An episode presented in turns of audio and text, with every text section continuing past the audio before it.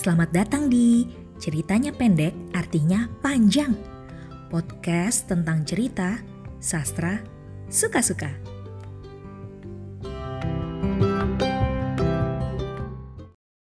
Hai teman-teman, apa kabar?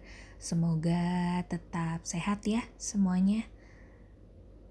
Iya nih, si coronavirus itu masih bandel aja ada di luar sehingga kita yang harus pintar-pintar jaga diri dan di rumah saja. Meskipun di rumah saja bukan berarti males-malesan ya. Tetap harus beraktivitas sebisa mungkin. Tidak harus terlalu produktif sih, tapi intinya jangan terlalu mager gitu. Apalagi mengatasnamakan kan lagi puasa, nggak apa-apa mager. ya, Sebetulnya salah satu hal yang bisa kamu lakukan untuk mengisi waktu selain mendengarkan podcast, eh, bisa juga membaca buku. Nah, aku juga belakangan habis baca buku satu kumpulan cerpen baru dari Kompas, cerpen pilihan Kompas 2018.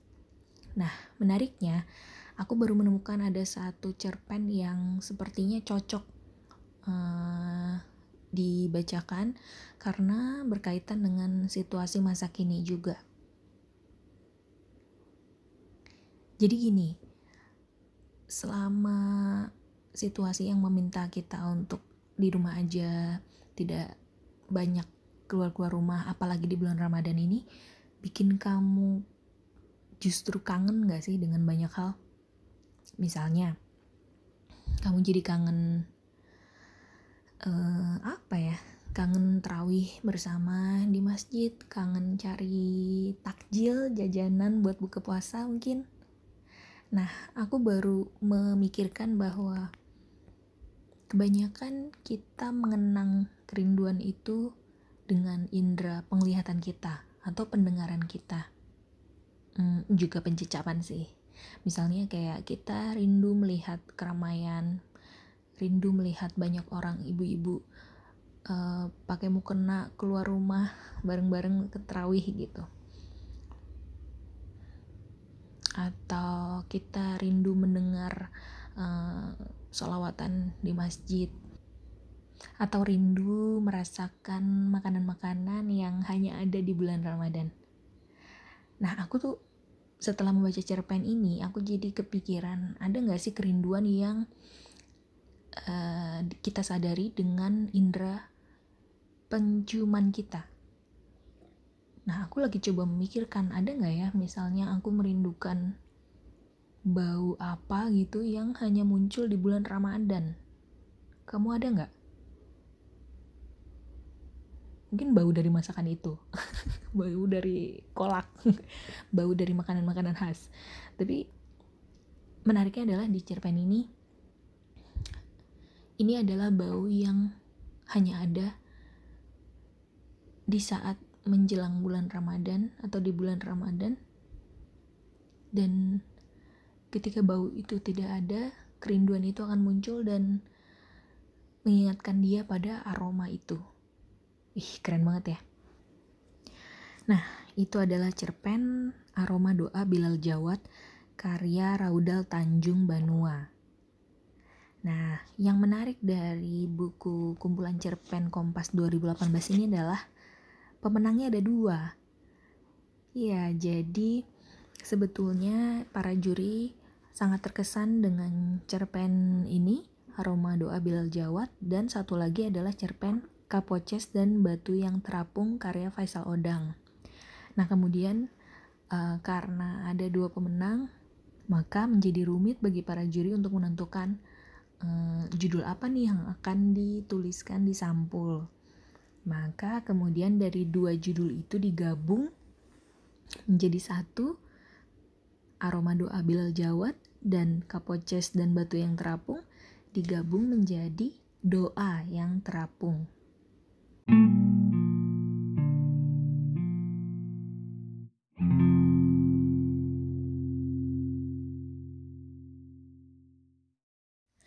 Saya akan bacakan biodata Raudal Tanjung Banua yang ada di halaman belakang buku cerpen pilihan Kompas 2018 ini ya.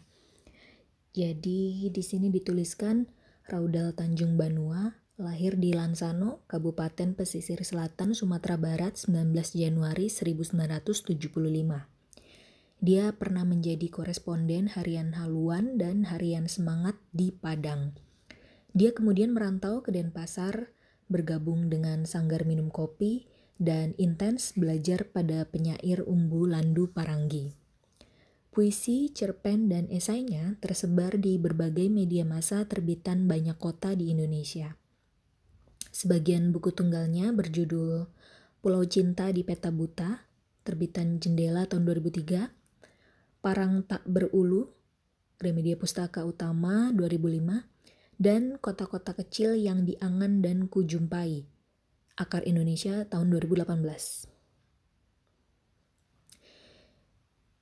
Raudal pernah mengelola sejumlah acara seperti Kongres Cerpen Indonesia, Festival Kesenian Yogyakarta, dan Festival Musik Puisi Indonesia. Sejumlah penghargaan yang pernah dia raih antara lain adalah Anugerah Sastra Horizon tahun 2005, SIH Award Jurnal Puisi tahun 2005, Nomini Katulistiwa Literary Award kategori puisi dan prosa tahun 2005 dan Mastera tahun 2007.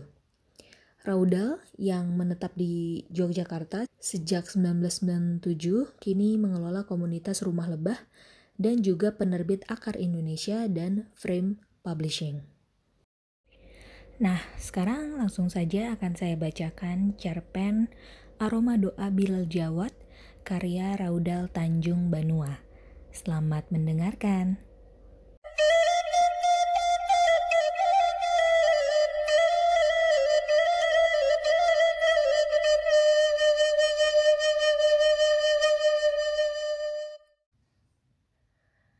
Apakah doa punya aroma?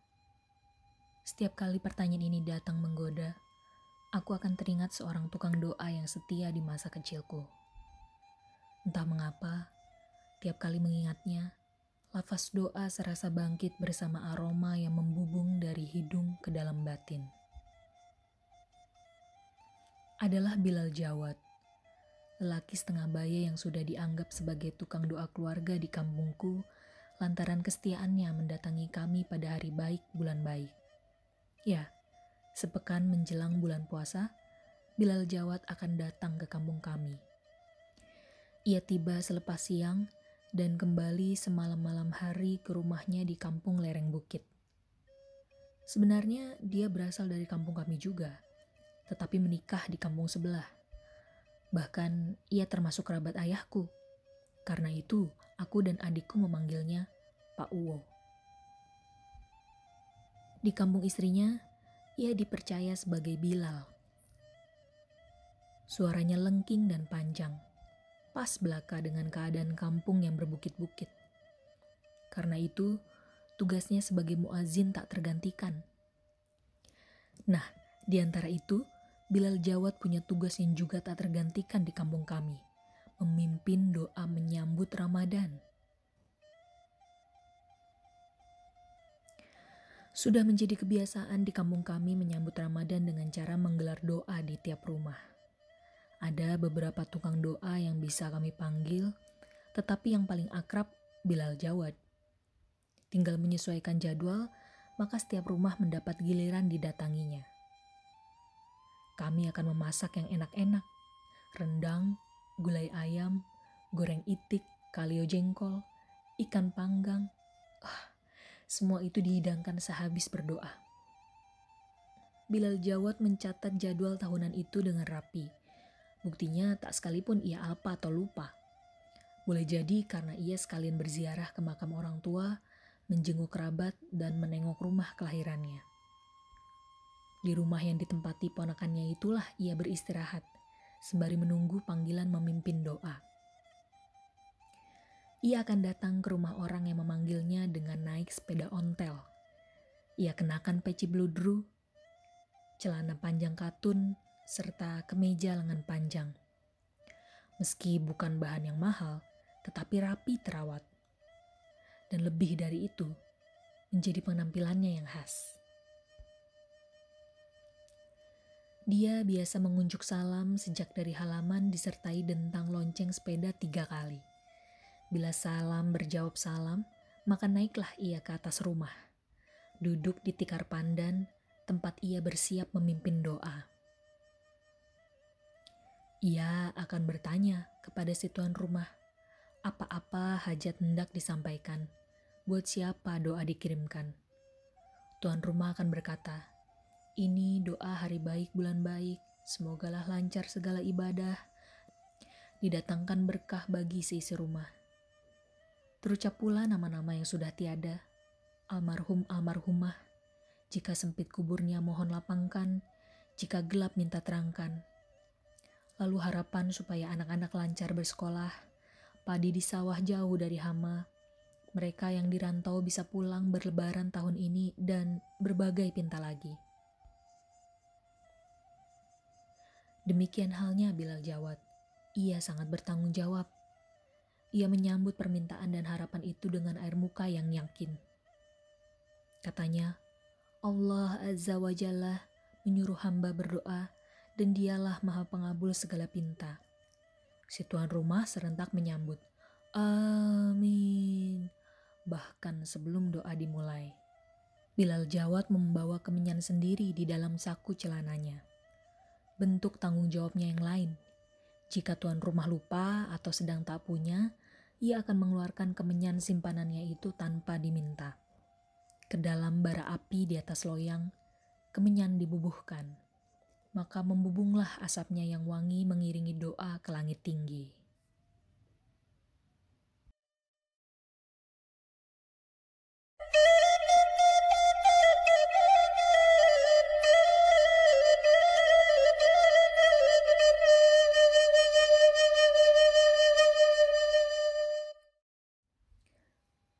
Bacaan doa Bilal Jawad sangat fasih, sayup dan terang ganti berganti Seolah kata-kata suci itu telah terbang menjauh meninggalkan kami yang duduk bersila, tetapi lalu kembali lagi ketika lafaznya dikeraskan. Doa yang dirapalnya terbilang panjang dan lengkap, ibaratnya dari A sampai Z.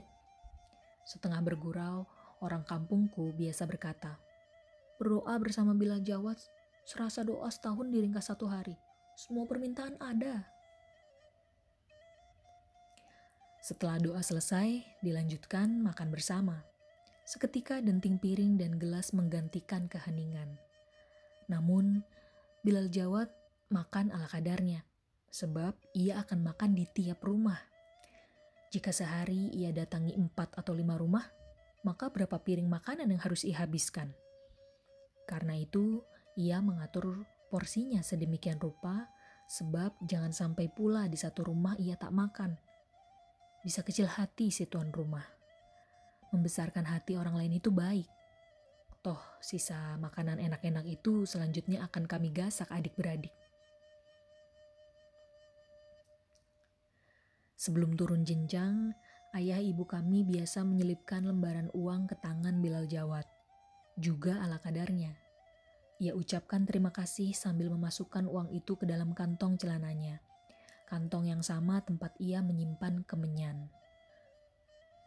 Konon, uang yang disimpan di kantong celana Bilal Jawad bukan saja ikut berubah wangi, tetapi juga dianggap membawa berkah. Entah siapa yang memulainya. Boleh jadi awalnya dari gurawan, tetapi lambat laun membesar dan diyakini, terutama kalangan anak-anak. Seperti kami yang selalu membayangkan aroma uang yang keluar dari sakunya. Kami senang mengendus-endus uang kertas yang kami miliki. Mana tahu beraroma saku Pak Uwo. Maka ketika tercium bau wangi, aku berteriak. Uang Bilal Jawad. Uang Pak Uwo. Kata adikku membetulkan kelancanganku. Ya, Pak Uwo Jawad. Ulangku. Kami berebut menciumnya namun ternyata bau rokok pertanda uang itu dari saku ayah. Atau bau rampai, pertanda ibu menyimpan uang itu di balik bantal. Ini menambah rasa penasaran kami untuk memburu uang dari saku sang Bilal.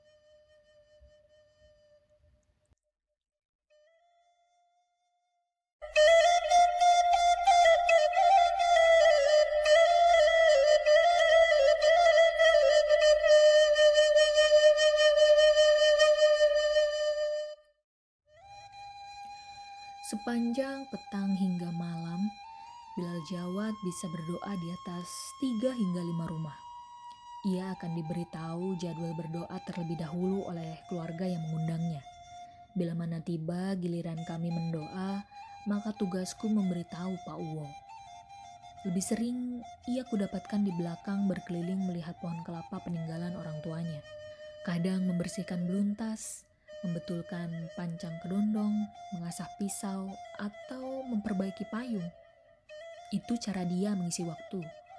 Kalau aku datang, ia akan mengusap kepalaku dan kurasakan ada berkah terselubung menaiki puncak ubunku. Ia bertanya bagaimana sekolahku.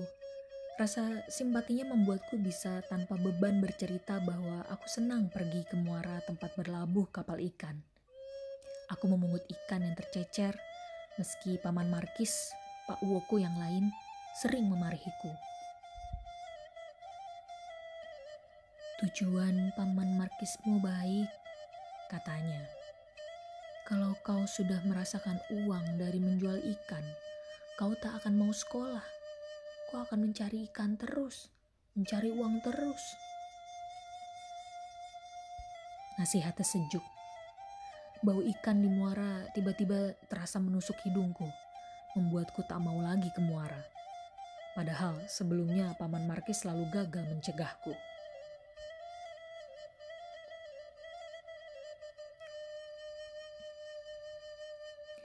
Suatu hari menjelang bulan puasa, entah tahun berapa dari masa kanakku, aku menjemput Pak Uwo Jawat lagi.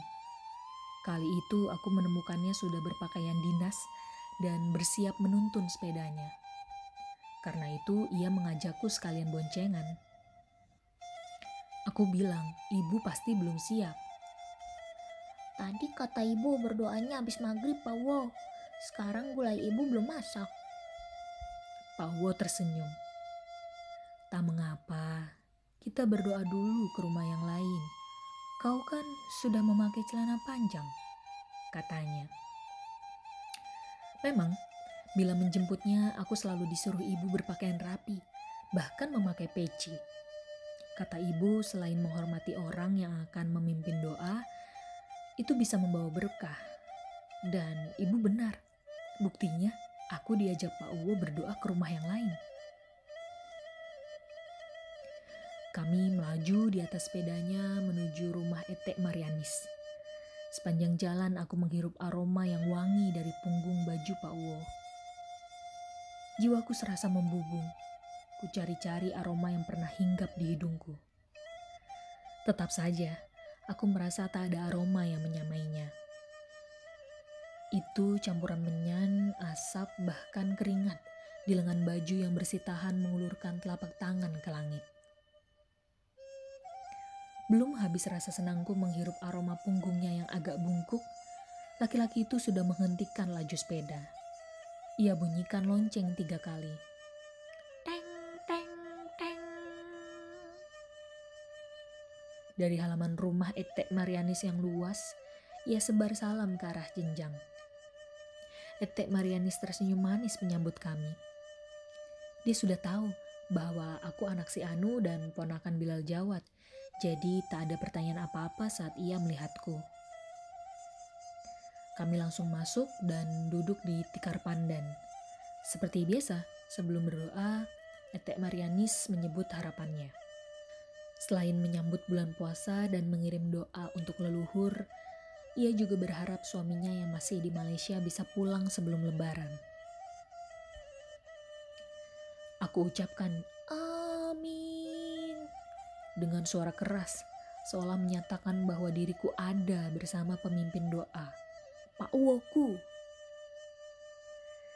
Karena Etek Marianis tak punya kemenyan, maka Pak Uwo mengeluarkan kemenyan dari sakunya. Kemudian ia taburkan ke atas bara di loyang. dan begitu bara ditiup, asap membubungkan aroma yang tak terkatakan. Urat sarafku berdenyar. Dadaku penuh. Waktu terasa singkat. Mataku terpejam. Dalam. Dalam. Aku baru tersadar ketika sisi rumah bilang, Amin. Dan tuan rumah mempersilahkan kami makan. Pak Uwo dipersilahkan menyanduk nasi lebih dulu. Nasi putih dari beras baru, wangi dan pulen. Pak Uwo menaruh sepotong ikan kakap di piringku. Kau suka ini kan? Katanya. Aku mengangguk. Makan yang kenyang, Kudal kata Etek Marianis. Gulai ikannya enak, tetapi aku malu-malu. Apalagi Pak Uwo makannya sedikit dan mencuci tangan lebih dulu. Di rumah nanti juga mendoa, Teh. Kataku. Oh, mintalah supaya cita-citamu tercapai, nak. Kata Etek Marianis lagi. Selesai makan, kami lalu pamit pindah ke rumah yang lain. Dan begitu pula berdoa, makan, pergi. Hanya di rumah yang ketiga, si tuan rumah menganggap aku anak Pak Uwo. Dia memang orang baru di kampungku, meskipun beberapa kali diundang berceramah dan mengisi pengajian di kecamatan. Namanya Bayi Haki, usianya separuh usia Pak Uwo. Ia orang kota yang menikah dengan perempuan kampung kami, Marianti, yang pernah kuliah di kota provinsi. Wajar Om Bayi Haki tak tahu siapa aku. Bahkan Unimar pun lupa padaku. Mereka baru pindah setelah ibu Unimar meninggal menyusul sang ayah. Kemudian mereka melanjutkan usaha keluarga membuat kerupuk ikan. Di rumah ini pula, untuk pertama kalinya aku bertemu tuan rumah yang menolak membakar kemenyan.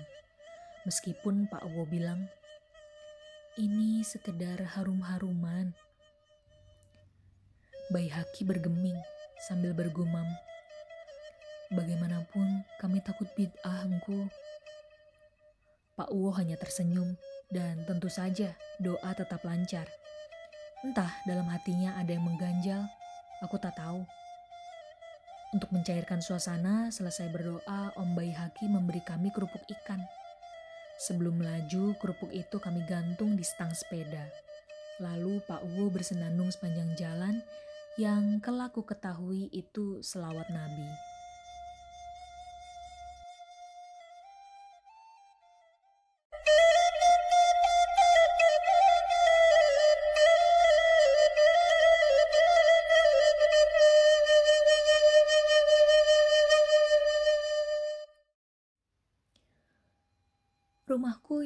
Keempat didatangi Pak Uwo pagi itu. Sebelum membunyikan lonceng sepeda, ia rogoh saku bajunya. Selembar uang seribuan ia keluarkan. Ambil, katanya. Aku terkaget takjub mendapatkan uang keberuntungan langsung dari sang Bilal. Meski bukan dari saku celana tempat kemenyannya tersimpan, tetapi apa bedanya? Seluruh pakaian dan tubuh pendoa seperti Bilal Jawat bagiku sama diselubungi aroma doa. Aroma itulah yang selalu menggodaku di rantau orang setiap memasuki bulan Ramadan. Ya, sudah bertahun-tahun aku hidup merantau. Sudah banyak aroma aku cium di tengah doa-doa yang dipanjatkan. Aroma stanggi, harum lilin, hio, dupa, dan bunga-bunga. Di antara semua itu, aroma doa Bilal Jawa tak pernah padam, tak lampus diterkam waktu. Karena itu, aku bergembira kali ini sebab berkesempatan pulang menyambut bulan puasa, sekalian menjenguk ayah ibuku yang sudah tua. Aku akan berdoa bersama mereka, dipimpin tukang doa kami yang istimewa. Namun, betapa aku kecewa mendengar kabar dari adikku. Sudah lama Pak Uwo memimpin doa, katanya. Kenapa begitu? Tanyaku heran. Kurasa ia masih kuat mengayuh sepeda. Adikku menjelaskan bahwa Bilal Jawad sudah tidak diperkenankan membakar kemenyan saat berdoa setelah Ustadz Baihaki diangkat jadi imam khotib yang baru di kampungku. Bagi Bilal Jawad, soalnya tentu bukan sebatas larangan itu, tetapi menyangkut harga diri. Entah cara yang ia terima menyinggung perasaan, merasa dipaksa, atau yang lain. Yang jelas, Sejak itu, ia tersisih atau menyisihkan diri di kampung lereng bukit. Namun aneh mendengar kabar miring itu, lafaz dan aroma doa Bilal Jawad tiba-tiba membumbung di pucuk hidung dan menyusup ke dalam batinku. Sejuk mewangi, menyepuh langit tinggi